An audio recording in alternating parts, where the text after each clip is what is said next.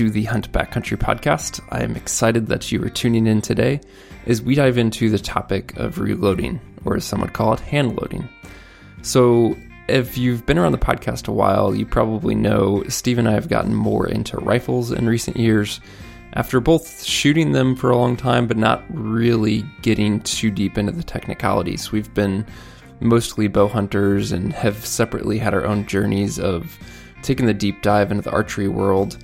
Um, and we've both kind of been doing the same thing with rifles recently in the past few years. And so for us, this was personally a topic that we are interested in and know it's a topic that can be overwhelming, especially if you are just beginning and you don't have experience.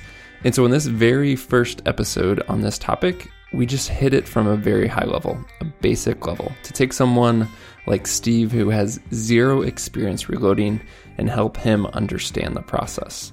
For me personally, I have reloaded in the past, though it's been for pistol and not for precision centerfire rifle cartridges. So that aspect of the world is still new to me, although I do have some reloading experiences to build off of. So this is going to be a series of podcasts that is going to happen over the course of 2020. We're starting today with this episode, which as I mentioned, mentioned is a very high level look at the topic, but we will be getting further and further into this topic and also sharing our personal experiences. So not only will we be interviewing experts on reloading and equipment and all of the components that go into that and how to develop loads for your rifle, Steve and I will also be sharing our journey doing the same, the mistakes we make, the things we figure out, the things that hopefully in the end we'll do right, that ultimately will culminate in us having loads for our rifles that we take into the field for our very own hunts. Before we get into today's show, just wanted to give a shout out to JD307 and thank you for the review. JD, send us your shipping information to podcast at exomountaingear.com and we will send you some goodies to say thank you. Listeners, if you want to enter into these giveaways, it's really simple. We just want to hear from you. Whether that's a review in iTunes, a review or rating in another podcast platform, or just contacting us with a question, topic suggestion, that type of thing, we would love to hear from you. And speaking of it, with this topic of reloading, we want to hear from you. What questions do you want answered on future episodes? Let us know. Send us an email to podcast at exomountaingear.com.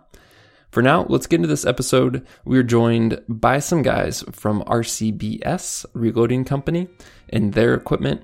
We talk about how to get started into reloading, why you should get started, or at least consider getting started, and what are some of the basic things that you need to know on this topic. Let's get right into it.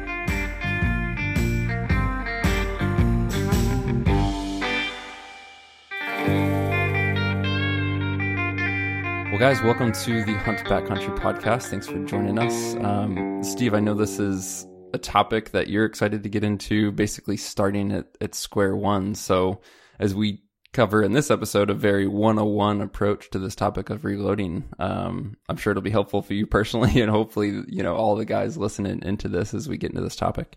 Yeah, I've been uh, reloading to me just uh, seems like this I don't know, it might as well be on another planet, right? Like it seems extremely complicated and uh, just I've always been curious about it. Obviously, the last few years getting more into rifles, um, so I'm super excited to go through this process and start from A and end up all the way at Z, where hopefully I'm reloading my own bullets. Yeah, awesome. Well, guys, uh, Stephen Wills, we get into this. Let's just kick things off with kind of a personal introduction and background from each of you. Feel free to yeah, obviously share your role with RCBS, but anything else you want to share to help our listeners get to know you? And Steve, if you could kick that off. Okay, yeah, my name's Steve Coach. I'm product manager and R&D engineer here at RCBS. Uh, I've been doing this just shy of 42 years now. Uh, it's pretty much been a passion my entire life. Started out hunting, shooting, and got into the reloading and was fortunate enough to uh, end up here at RCBS and it's been a wonderful, wonderful time. That's awesome. How about you, Will? Yeah, so Will Haymeyer, I'm senior product manager for RCBS. Uh, I kind of got on with RCBS about what two and a half years ago, Steve? Yeah, about that. About two and a half years ago. Um, started growing up hunting, shooting, uh, and my dad introduced me to reloading as a way that we could do more shooting at the range, everything from uh, shot shell to bullet casting. One of those things, if we wanted to go to the range and shoot, I had to reload the ammo.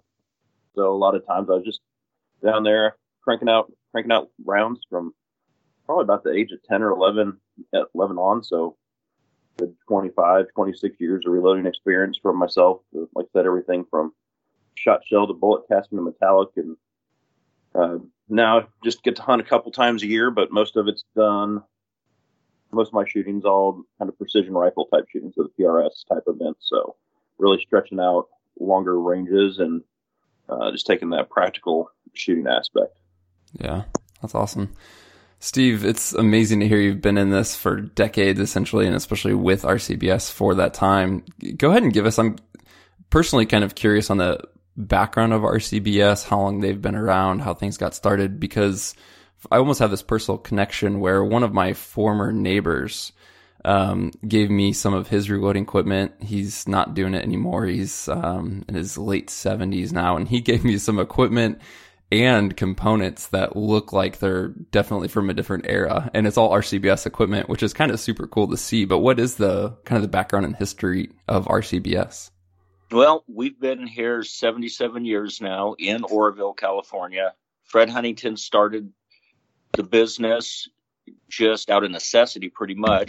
He couldn't get components to shoot rock chucks out out west here, and uh, so he developed presses and or dies essentially to start dies and then presses to uh, make his own varmint bullets, and that's pretty much where CBS has started, and it has snowballed into what it is today. And we lit, we like you said, decades old equipment. It is. It's out there.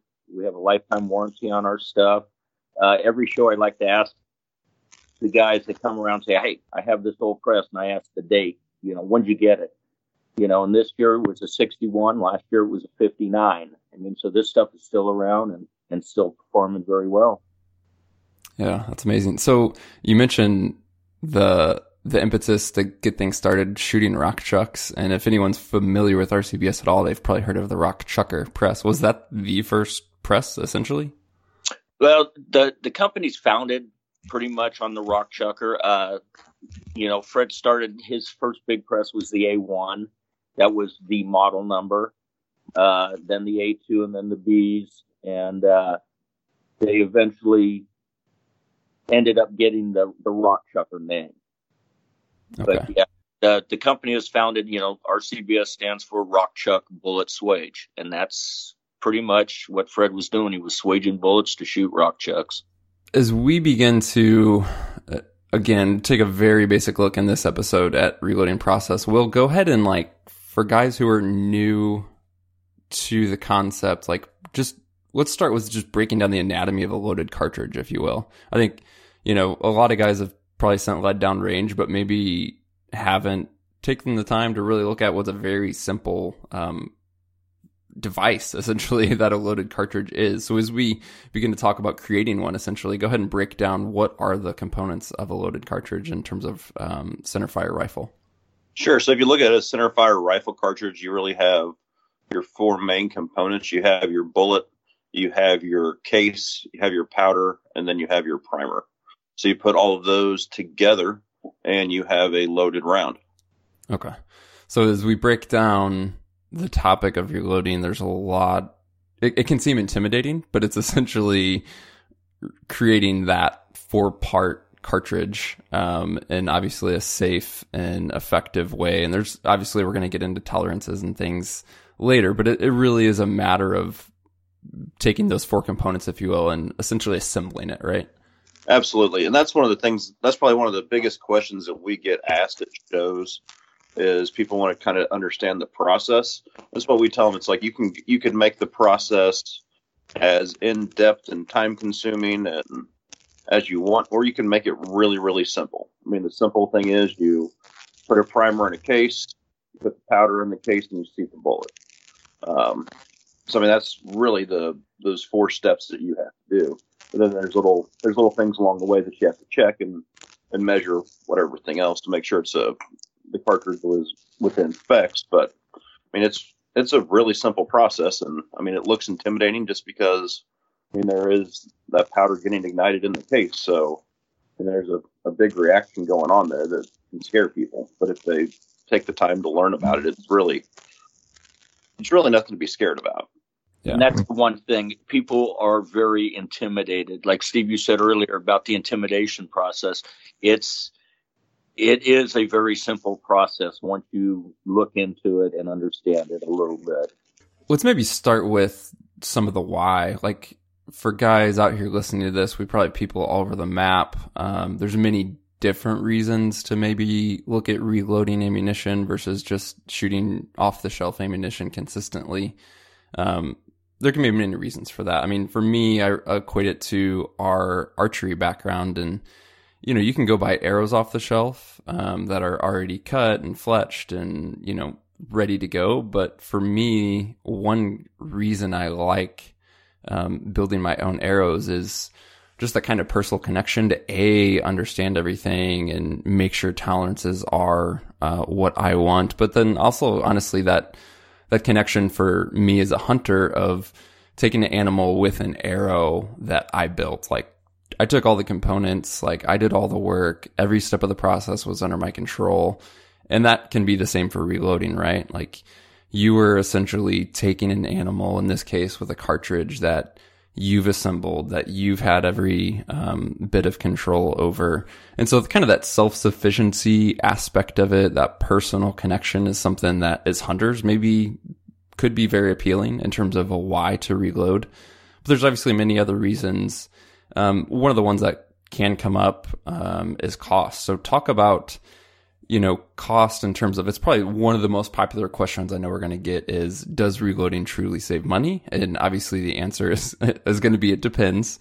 Um, but go ahead and Steve talk about maybe the cost aspect of that, especially for hunters and obviously everything we're talking about is in the context at this point of centerfire rifle and really look at is cost one of the reasons that someone, you know, could or should consider reloading? Yeah, and you said it all depends and that that is really key. Also, um, there are definitely some some things in cost to look at. You know, when you get in situations where you have surpluses of ammo and ammo prices are so low, it is sometimes hard to compete. Uh, but for the most part, you will save money depending on the amount of you know time you put into shooting the firearms that you're loading for. You know, the more you shoot, obviously, the more you're going to save. Uh, so that that is a pretty big aspect. Yeah, I mean it's one of those things. If you're only sending, you know, the the proverbial guy who breaks out a box of ammunition a year and maybe checks his zero the week before season or whatever, there's obviously no point there. But as you're beginning to look at uh, staying consistent with shooting throughout the year and practicing, extending effective range, that type of thing, and you're actually getting more rounds down uh, range. There's more possibility there to save money absolutely is. And I mean, and the guy that shoots 20 rounds and make checks a zero should probably be shooting more anyhow. Yeah, for sure. Yeah, for sure. Yeah, I, yeah. I mean, the way I look at it also is if you're shooting a, a caliber that's not very common, so say you're shooting like a weather one of the Weatherby Magnums. I mean, that box ammo is going to cost you 80 90 dollars a yeah. box of ammo. Yep. When you yeah. get when if you save saving your brass and everything, or find once fired brass, or even buying new brass, you might be able to load that same box of ammo for 30 or 35. So, and right. a, a lot depends on bullet type and, and those components. But one of the big aspects where you really start saving money is once you start reusing that brass that you fired through your rifle and you can amortize that, that initial cost for the, the hundred pieces of brass. You can amortize those down into multiple firings. Then mm-hmm. again, then that's where you start really saving, seeing some cost savings. Uh, one of the other cool things with reloading is you're able to tailor. You can you get to pick the bullet. I mean, there's a plethora of bullets available on the market, and you can pick the exact bullet that works well in your rifle, um, and being able to tailor it for the game you're for the game you're hunting. You can go out and say, well, I really want to try this Nosler bullet, and it shoots really well. It's good for whitetail, but it's not really the bullet I want to use for elk or mule deer or, or sheep. And being able to tailor that out, you can mean, you can pick that that right bullet for the game and and make sure that you can really squeak all the accuracy potential out of your rifle. Yeah, just a one more quick you know thought while we're talking about cost, and we'll get into um, equipment here in a bit. But specifically on the costs uh, side, before we break down like what all equipment is required, you know, one of the things to look at from from your perspective with RCBS is just looking at something like the Rock Chucker complete kit, which is I just pulled it up on your website. It's three hundred and twenty five dollars. So as guys are thinking about well, what is the cost to get involved, um, obviously you're going to need to um, add the components in terms of primers and bullets and powder on top of that. But is that a reasonable like your average guy who's getting started can go get that rock chucker kit for you know around $325 and essentially be ready to go that is the kit that we push that that's the kit that we push on people that want to get started reloading. That way you're starting with i mean you're starting with basic equipment but you're starting with the rock chucker. And uh, that is the top line single stage press for what it does you know. And that's that is really the kit that we will push on a beginner. Okay.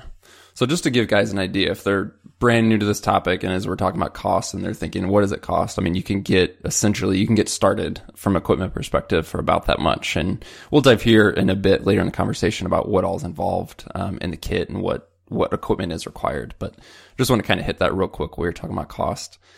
Um, going back to what you guys were saying about, you know, there's kind of I think two things that are related in terms of maybe the why reloading question, and that's you know accuracy accuracy slash precision for your rifle, and at the same time customization because you're going to be in full control of, as you mentioned previously, you know your bullet choice and things like that. Um, Steve, one of the questions that that we've talked about even just here super recently is factory ammunition. From my perspective, and I'm not like the most informed person ever, but over the years, even over recent years, it seems like there's better and better offerings. Um, it, is it still one of those things where a guy like Steve, who's just getting started in reloading, can expect to um, be able to uh, create his own cartridges that are essentially as accurate or consistent as maybe some of um, what are these premium ammunitions off the shelf these days? Uh, reloading, you should be able to get better accuracy. Uh, I mean, it is a process, but you know, factory ammo is factory ammo. When you reload, you're actually fine tuning all the components in that cartridge to get optimal accuracy out of your firearm. Help me understand what is why we could be more accurate. And I, I want to say one has to do with consistency. Um, that the consistency that you're doing yourself and the process could be better than call it mass production factory ammo. And then number two is that kind of customization factor of being able to essentially tune your load to your rifle. Are those the two main reasons that reloading can be um, accurate or should be more accurate if you put in the work than off the shelf ammunition? Definitely, the uh, the consistency is is there because you're fine tuning the powder charges. You're finding the powder that the the firearm wants to wants to use uh, when you cut when it comes down to the projectiles. Does that rifle like shooting them? At what length does the rifle like shooting them? I mean, there's a lot of things that you can fine tune to feed that weapon ammunition that it's going to eat very well. And I would say whenever they're setting those lines up for like the mass produced rounds, I mean, they're literally pushing out hundreds and thousands of rounds per minute per hour. So I mean, they've got the whole system. I mean, it's fully automated where they're doing everything just right there really quickly. Um, and they've they've kind of optimized all of those components for mass production.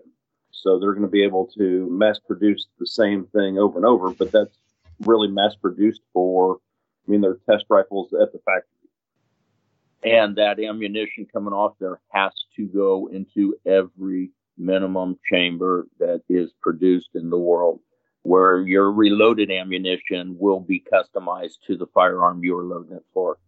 What else comes to mind maybe that we didn't hit in terms of why why someone should consider start reloading? Is there anything else that we kind of missed in that in that question there? I would say I mean it's also I mean making your own ammunition is pretty therapeutic. I mean, you mm-hmm. can go you can go into your, your reloading room and, and work on I mean, just going through those whole process, it's something to do besides sitting around watching TV or doing nothing around the house, just twiddling your thumbs. I mean, it's it's an activity that gets you active, gets you kind of thinking about, about things, and uh, take your take your mind off the world when you're making ammo.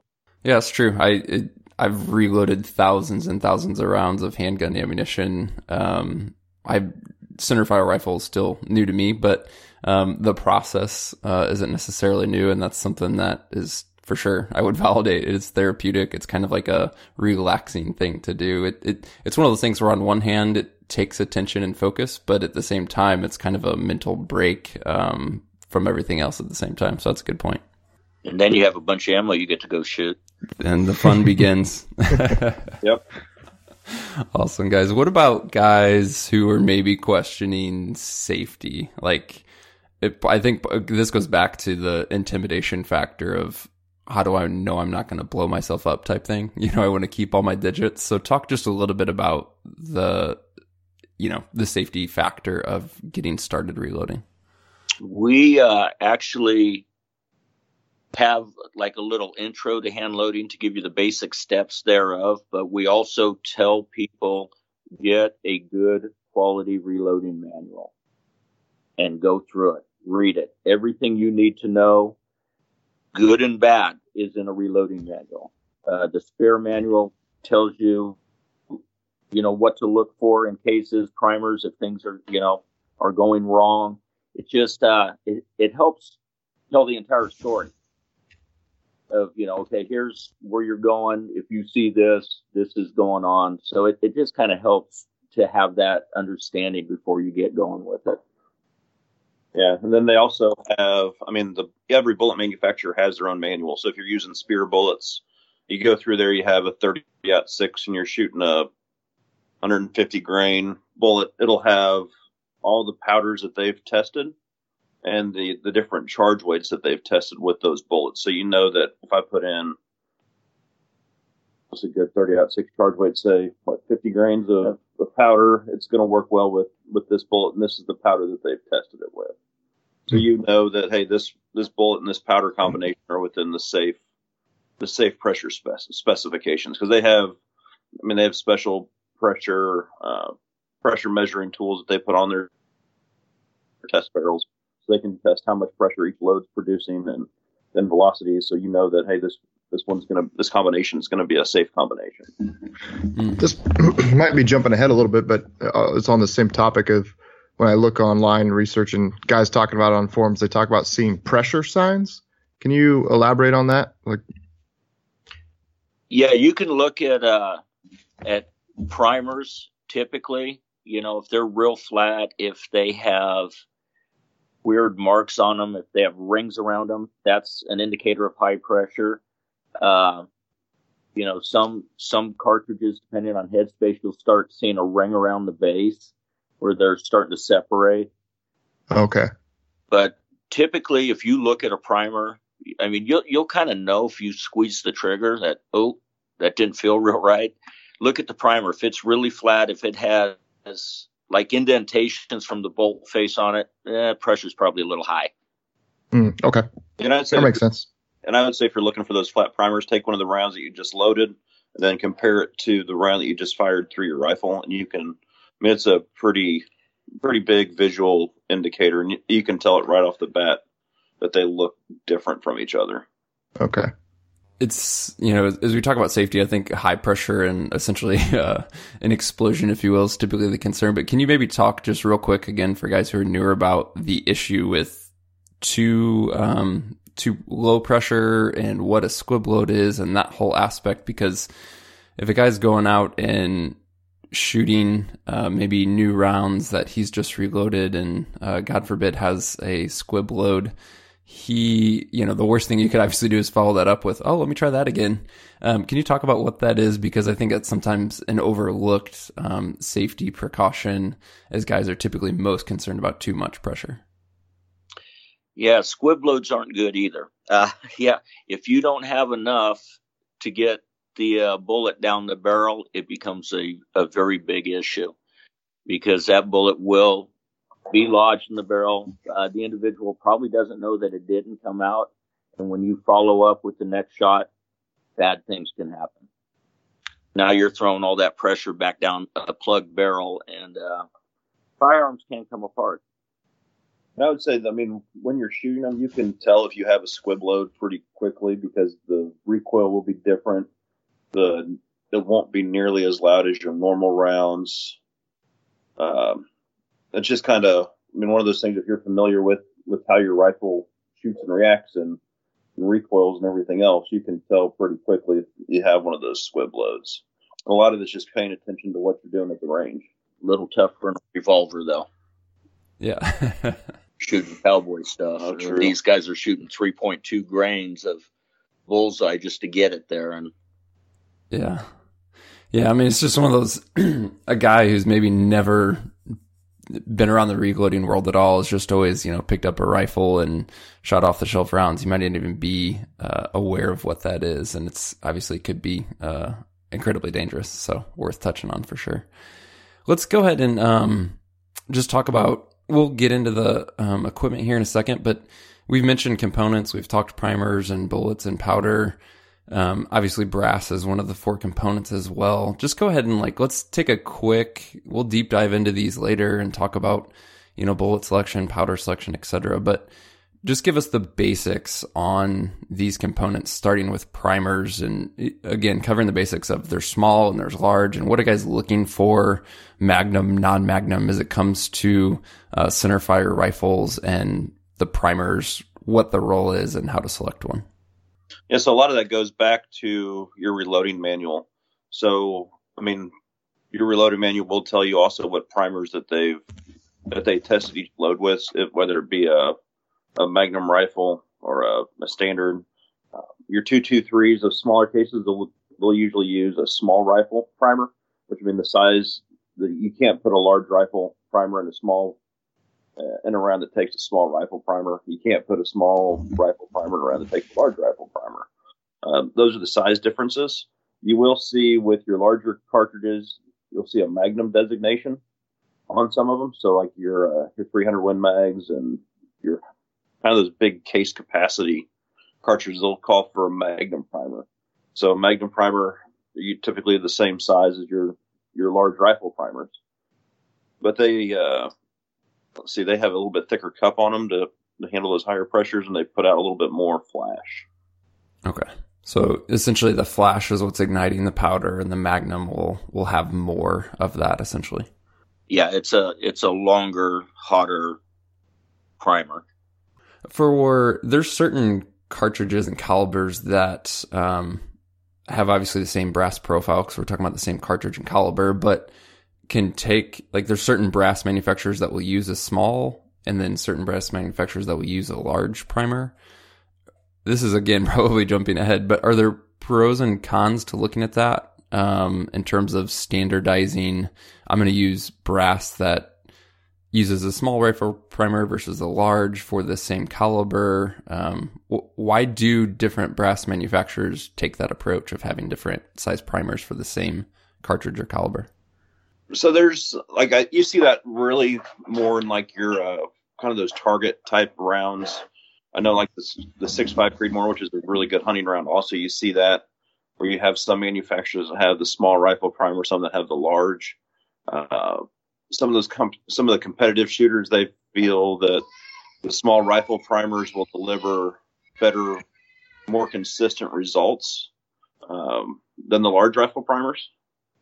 It'll, but really, for for most individuals, they're not going to know the difference between a small and a large rifle primer on their rounds. They just they're not shooting enough. They can't really uh, tell that much with their groups. I mean, what do you think? Yeah, that it it's a consistency thing. But like I said, that you take the six five Creedmoor and the PRS, so you're reaching out to those distances. They are seeing a consistency difference between the large and the small. The small being more consistent. Correct. When it comes to powder, that's a whole long discussion in and of itself because it's there's a lot of variables there um, and what makes a good powder per cartridge, per round, per conditions, etc. But is just a for again guys who are new is a good starting point just to look at the manuals to look up um, what cartridge you're loading and to assume that it's um, safe and reasonable to stick with some of the powders listed in the manual? Absolutely.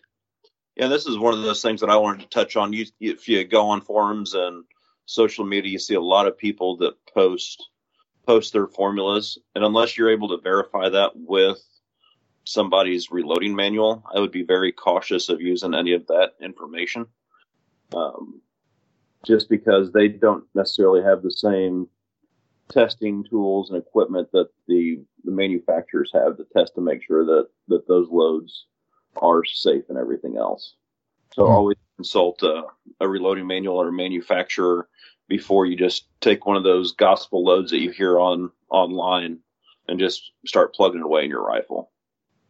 Uh, then you'll also see, like you'll see that like there's a an accurate 4350 and a Hodgdon H4350. You want to make sure that you verify you're accurate with your accurate powder manual and your Hodgdon with your Hodgdon manual because they might have a similar a similar uh, burn rate and and profile. There are differences between those two, so you can't just use Hodgdon 4350 data for accurate 4350. Okay. So gotcha. just just making sure that you you double check everything and and make sure that you're using the correct data. Okay, great. Um, one of the other main components, obviously, is the brass, the case itself. Um, and we'll talk uh, further as we get into this um, beyond this basic series about brass prep and sizing and all of that. But just again, for this base introduction, if guys are looking to reuse brass um, and not, you know, not purchasing brass, what are just some of the basic things to look for? I mean, obviously, if if a guy's if it's his once fired brass, if he's been saving brass from the off the shelf um, uh, cartridges he's been shooting, that's one thing. But then there's also getting brass secondhand, getting brass from a buddy. How do I guess first things first? Like, how do guys know if it's safe to use brass? What should they be looking for? So you want to look for things like splits in the case neck. Uh, there's a paperclip trick that you can check for uh, for headspace separation where you take your paper clip, kind of bend a little tip on it and put it inside the case and kind of feel around for a, a little ridge. There's a, a ton of different videos online that, that show people what to look for uh, when you're reloading those cases. If you do buy once fired cases from people and you're seating your primer, if it's really soft and easy to seat, you want to throw that piece of uh, brass away because that primer pocket shot uh, what else did I miss, Steve? Uh, I mean that that's it. Those are the signs to look for. Plus, we have a case master we'll, that'll check for that head separation. But uh, I, you know, personally, when I collect brass, it's the stuff that I'm firing out of my firearms. It's usually the same head stamp. We don't pick up range brass or anything like that. You just don't know about it. It's just that's like I said, that's a personal thing, but I like to keep it consistent. And I would say another thing is if you're using, if you do buy once fired brass from people, then make sure that you do separate those those head stamps. Head stamps, because your Winchester brass might have or will have a little bit different specifications from a Federal versus a Lapua uh, versus a Hornady. Just because each one of those manufacturers uses a little bit different alloy. Uh, some of the the different measurements can be a little bit thicker, a little bit different. They have different case capacities for even in the same caliber. Mm-hmm. So if you are creating a load with your your federal once fired, make sure you just keep that load for federal. And if you change to a the Hornady brass to a Lapua brass to a Starline brass, that you go and and verify that load is still the same. Because more than likely you're going to have to tweak your powder charge just a little bit to get a similar result. When you say tweak it a little bit, um, percentage wise, what is that typically pretty minimal? Um, do you just recommend like reducing by a certain percentage and then working back up? What is, um, this is probably more advanced, but I'm just, I'm just so curious now as you say that, like, just as a quick rule of thumb, what would that process look like? And just, you already have a great load and you're changing brass. How would you approach that? Well, I mean, typically you'd probably just load a few up, three to five, you know, with that load, then look for different signs. Uh, chronographs will tell you a lot. Mm-hmm. You know, so you can kind of make adjustments from there to see where you're at compared to what you were doing. You know, check for those pressure signs. If they're not existent, check your chronograph. You know, the velocity's higher or lower, make adjustments from there. Um, yeah, that's a good that's a good little chat through the components. Let's get back into the equipment. You know, we mentioned previously the the rock chucker and the kit, and we'll kind of dive into um, the different equipment needed. But let's just start with presses. If guys are brand new, we've already thrown out the term single stage, that type of thing. But as guys are looking at presses, there's single stage and there's turrets and there's progressive um, styles of presses. Just real quick, um, Steve, what are those different, essentially high level types of presses? And then what is um, good for someone getting started and sticking with center fire rifle um, cartridges? Okay, single stage presses are just what they're called single stage. You're doing one process at a time. Uh, you know, you'll be sizing the case in, you know, in rifle. Uh, you'd be priming, charging, then you would swap over and then seat the bullet using a different die in that same press. So you're essentially doing one process at a time. A turret press gives you the ability to set up a couple different calibers in a press so you can go along and size one, dump powder, seat a bullet by turning the turret to, you know, the individual dies.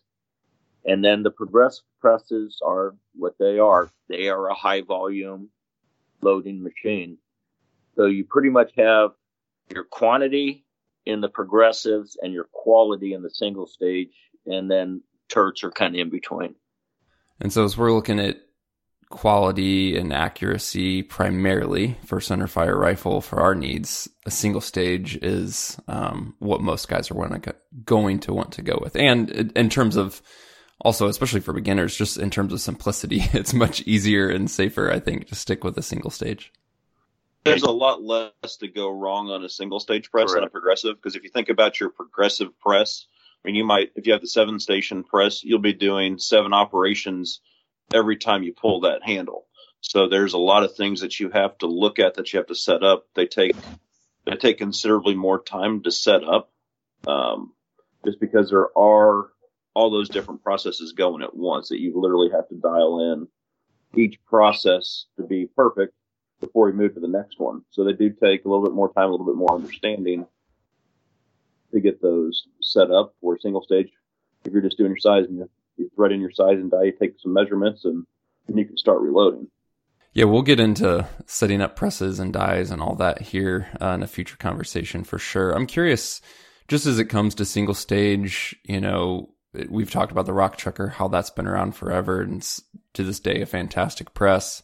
At the same time, keeping things in the context of RCBS because that's what you can speak to. I mean, I'm curious that you'll see developments and you'll see newer, even single stage presses. Um, compare, for example, like why the Rock Chucker has been around forever. It's a great press, and then you know, take something from the RCBS line like this Summit, which is also a single single stage press. How would guys choose one or the over one over the other if they're looking to get their first press? What are some of the advantages um, or just differences of something like a Summit compared to the Rock Chucker, that type of thing?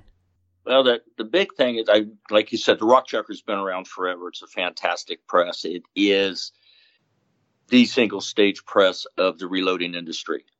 Uh, the Summit Press came along as we were looking for something a little different. Uh, you know, because we pretty much have done the presses, press designs that we've done for years. Well, the Summit, it's like let's do something different, and it it developed into what it is today. You know, it's, it's different because it sits on top of the bench. You don't have any linkage underneath the bench. Um, it's open. And to tell you the truth, that press really turned out a lot better than we expected it to.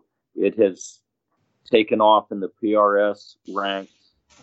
It ranks right up there with the rock chucker in some instances with bullet seating even better. It just it, it turned out to be just something that was different that's really rock solid. And that's probably you know, again, most beginners could just look at the rock chucker um, and probably look at one of the kits and you know, that would do just fine. The summit's more for probably someone who's more experienced. They're looking for something maybe a little bit different. Um, I could just see guys getting maybe like confused of these are both single stage presses that can take dies and do the process. Like, what's the difference? So just understanding that a little bit, I think is helpful. Yeah. And I would say that, uh, I mean, for most people, we're, we're always going to recommend going with like a rock chucker mm-hmm. just because that O frame press is so rock solid. They're never going to wear the thing out. It's going to do everything that they need it to do. Where if you look at the Summit press, I mean, just the the guys that we talk to all the time that shoot for us for whatever else in the the competition market, they're getting exceptional bullet seating with it. So, and you can do every single thing on the Summit that you can on a rock chucker, but it really shines when they're seating bullets. I mean, they're getting really, really straight cartridges loading on there that where some of the guys are Loctiting in their their seating die and just they have one press set up for seating one particular caliber and bolt, just because it's getting zero.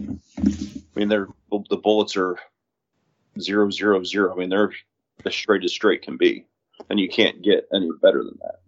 So as we talk about single stage press, um, go ahead and walk us, Steve, through like we talked really, you know, briefly before about, you know, reloading is essentially assembling out of the components that loaded cartridge.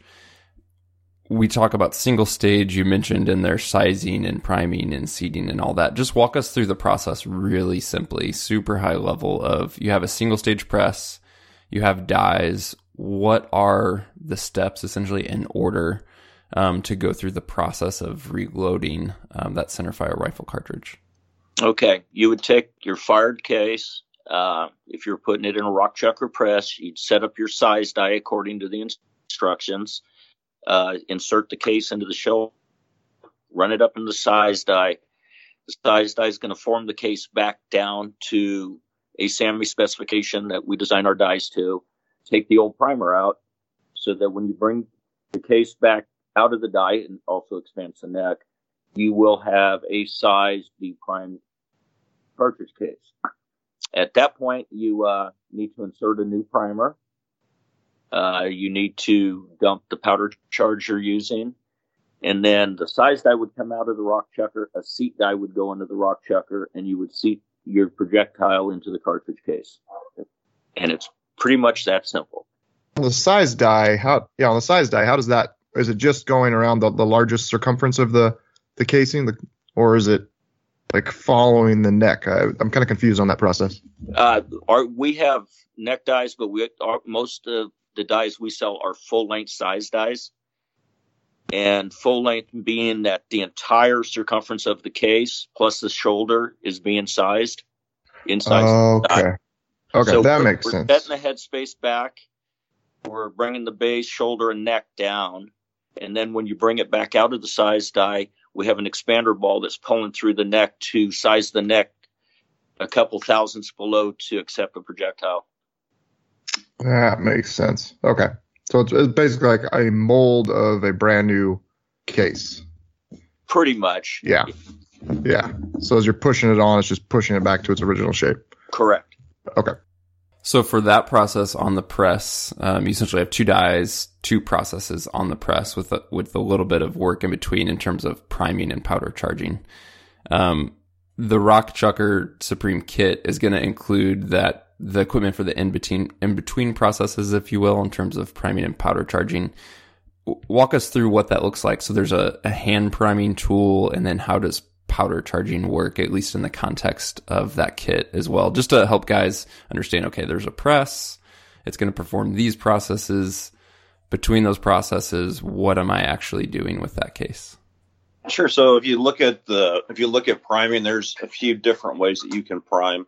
So the rock chucker, if you just bought the rock chucker press itself, it does have an on press priming feature. Uh, it has pretty much a priming arm that you put the primer in, then you, when you're bringing your case back down, you put that priming arm um, into the ram, and then you seat the seat the primer that way. Um, that's the way that a lot of people learn. Um, however, there are easier tools, and in that kit, we do include a hand priming tool which you put your your box of primers in the tool. You shake it a little bit, and all of them will turn where they are facing the right direction. And then you put you just kind of shake it until you get one primer in there.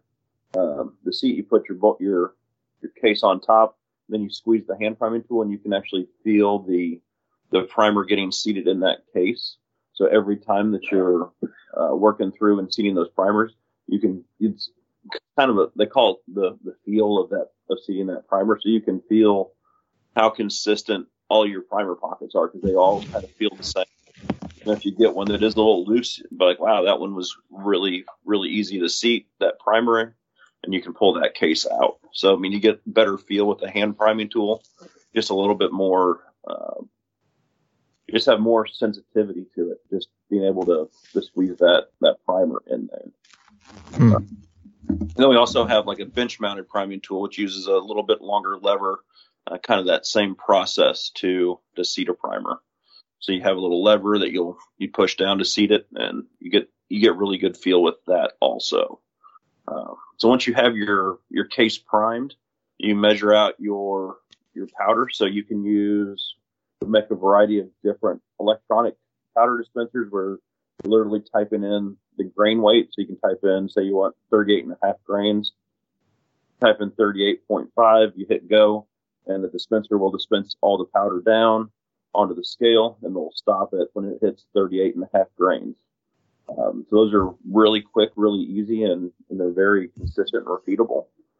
Um, so you know that every charge, every cartridge is going to have the same charge weight. Then we also have our uh, kind of our normal Uniflow powder measure, And Where- that's the one that comes with the kit. and that's the one that comes with the kit itself, which is a great powder measure to, to use and learn on. Um, that's kind of set by you have a metering screw and a rotor where you'll take that that powder charge, and every time you pull the handle up, it'll dispense powder down into a powder pan, and then you take that powder pan and you put it on a scale to make sure that it is the exact charge weight. Take a funnel and pour the powder into the case, and and then seat your bullet. Yeah. It's just that easy, guys. Probably is. It's, I got. I think I gotta like start. Just do it. You know, just get all of, everything out and start doing it just to better understand the process. I think it's yeah. Yeah. Yeah, I mean, to talk about it. Yeah. Right. We're for sure going to do a lot more and look at, I mean, there's all kinds of questions and, you know, looking at, God, it, I have a million questions, but I think that is a, a good place to kind of, um, begin to wrap up this first stage of the conversation of just understanding, you know, what's the process, what equipment is required. I'm really curious to see, like, Steve, for your perspective example, as you get into this, like, what questions you do have. Yeah. Listeners, if you guys have questions, we're going to continue this conversation into future episodes. So it'll be great to be able to address those. Um, Steve, is there anything, I guess, from from this conversation um, where you have like a high level question still, or are you just like excited to get going and then um, look at the more detailed topics a bit later? Yeah, I think it, I, I just need to start get going on it, and then I'm sure just a million questions are going to pop up as you dive into the process. Yeah, awesome. Oh, they definitely will. Yeah. I- If if they, they should, I mean, as they Yeah. should, you know. So they definitely will, but we definitely have the answers for you. Perfect. But, I mean, the biggest thing with it is is just you have to get over that initial intimidation with it and just start start going through the process. And I mean, once you start doing the whole process, it kind of picks up. It's like, oh yeah, that makes sense. I see why that's done. I see how that kind of works. Mhm. Yeah. Yeah. I guess one thing, um, you know, in this beginning stages that we didn't cover because it's not part of the reloading process, but it's part of essentially uh, a critical part of um, shooting and validating your loads, as as we've talked about a chronograph, is really just looking at, you know, you have this manual that's going to tell me if I make this uh, quote unquote recipe, right? So this bullet with this bullet weight, this powder with this powder charge, it's going to give you um, a velocity that you should be seeing. And so part of the process that's really important for validating your loads as well as, um, you know, optimizing your loads, which we'll talk more about later, is just that chronograph piece.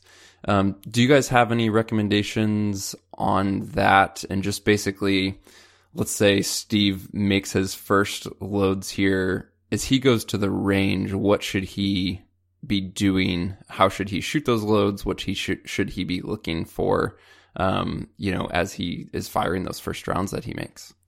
Yeah, I'd say for me, whenever I have a new round that I'm trying or just trying making some tweaks, I typically try to shoot uh, like a five shot group versus a three shot group. Uh, that's usually kind of to me the the way that you can really see consistency. I mean, three shots anybody can put three shots touching, but once you start getting into the five, you can start. Your, I mean, your rifle starts to heat up a little bit, and um, and you can start to things kind of start to open up a little bit more. But whenever I'm doing that, I'll, I'll a lot of times I'll take like five dots, like five half inch pasters, and put them like all in a row or or kind of around a box, and I'll shoot one round on each paster because then I'm I'm just focusing on that one paster at a time, and then you can see, hey, if each one of those rounds is high left, just off the paster on the left, that's really consistent. You might not have that really tight group that you can measure and, and show off to all your buddies right there, but you can really see that consistency um, when you're doing those kind of those dot drills and those dot groupings. Um, another thing on your velocity is you'll be able to tell really quickly if those velocities that you're seeing in that rifle match up to what was published in the reloading manual because they do give velocities in there, so you know you'll be able to say, oh yeah, this rifle and this load is is really consistent what the factory tells me. Um, there's a ton of there's a ton of great chronographs out there now that that make it really easy to uh, to get those velocities. Mm. Yeah, Awesome. Anything you want to yeah, add, Steve? Plus, out of uh, chronograph, you'll get standard deviations still, which are pretty key to consistency. Okay. Can you just again for guys who are new, can you explain what that standard deviation is? Well, it's it it's going to be the spread between the velocities of the uh, the ammunition you're firing. So the lower the SD, the lower the uh, the standard deviation, the lower the spread. It'll just it's more consistent. Yeah. So you're firing through the chrono, and one's going to say 2,900 feet per second, and the next bullet should say, you know, an extreme spread would be like 2,950 or something, right? Yeah, correct. Yeah. You'll you'll be able to get those strings and do the statistics on them and see what they are. And there are a lot of variables when you look at a manual, and you may not be getting the velocities that that manual says. Mm-hmm. They're they're shooting all this stuff through a test barrel, and they're pretty much they're recording velocities, but they're looking for pressure. Mm-hmm. They don't want to exceed a certain amount of pressure, so those loads will be within a SAAMI specified pressure spec. But they're listing the velocities, you'll be around that. Yeah. There are a lot of variables. Yeah, I would say, I mean, like if you have a 26 inch barrel where their test barrel is 24 inches, a lot of times those 26 inch barrels can have higher velocities than those 24 inch barrels. But I mean, what mm-hmm. you're for is is consistency and and making sure that I mean those rounds are you're not seeing any of the pressure signs on those cases and that they're similar to that. I mean, if you have if you have a round that's the manual says it should be 2,900 feet per second, you go out and shoot and it's 2,700, then there's a discrepancy somewhere that you need to look at. But if it's 15, 20, 30 feet per second, 50 feet per second, even mm-hmm. that's not to me that's not a as big of a as big of an indicator, but if it's a few hundred feet per second, then then it is. Then I would definitely look at something. But I mean, a lot of times, I mean, it's barrel length. Barrel length is very dependent on velocity.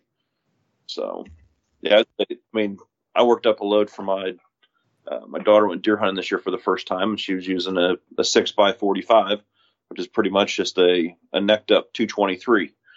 And I mean, it has an 18 inch barrel and all the loads that I could find were with a 24 inch barrel. So there was some big, uh, some bigger velocity discrepancies there just because six inches of barrel is quite, couple, a, quite a bit of, of length for that powder to burn in that barrel. So Makes sense, fellas. This has uh, been a great start. I'm excited to continue this conversation in the future and to get more advanced and to discuss our own experiences um, as we get into this process ourselves. But thanks for the time today and excited to get you guys back on here again. Definitely. Yeah, we're looking forward to it.